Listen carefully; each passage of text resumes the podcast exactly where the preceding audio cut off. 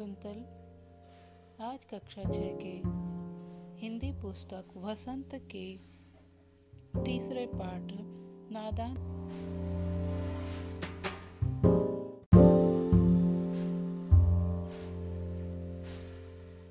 दोस्त, कहानी पर चर्चा करने के लिए उपस्थित हूँ। इसके रचयिता प्रेमचंद जी हैं। महान प्रेमचंद जी जो छोटी छोटी संवेदनाओं को व्यक्त करते हुए अपनी कहानियाँ लिखते थे, उन्हीं में से ये एक कहानी है। इसमें उन्होंने बाल मन की छोटी छोटी घटनाओं को लिखा है।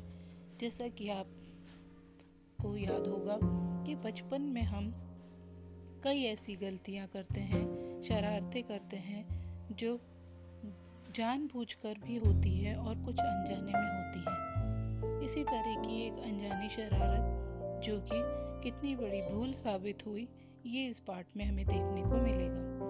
आइए, पाठ की शुरुआत करते हैं। पाठ दो बच्चों के से शुरू होता है, जिसमें कि एक बहन और एक भाई है। दो छोटे बच्चे, जो कि उनके घर में छत, छज्जे पर बनने वाले एक घोंसले को रोज निहारते हैं।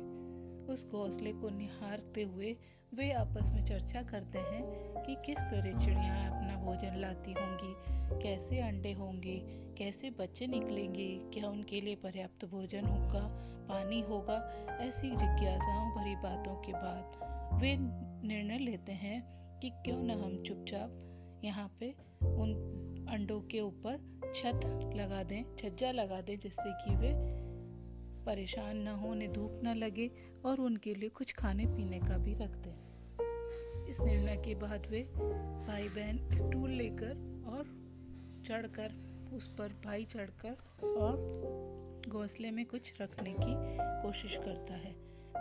घोंसले में वो खाना पानी तो रख देते हैं दाना पानी परंतु साथ ही वो भाई ये भी सोचता है कि अंडों को भी गद्दी पे रख दिया जाए। कपड़े की गद्दी बनाकर उस पर वो अंडों को भी रख देता है।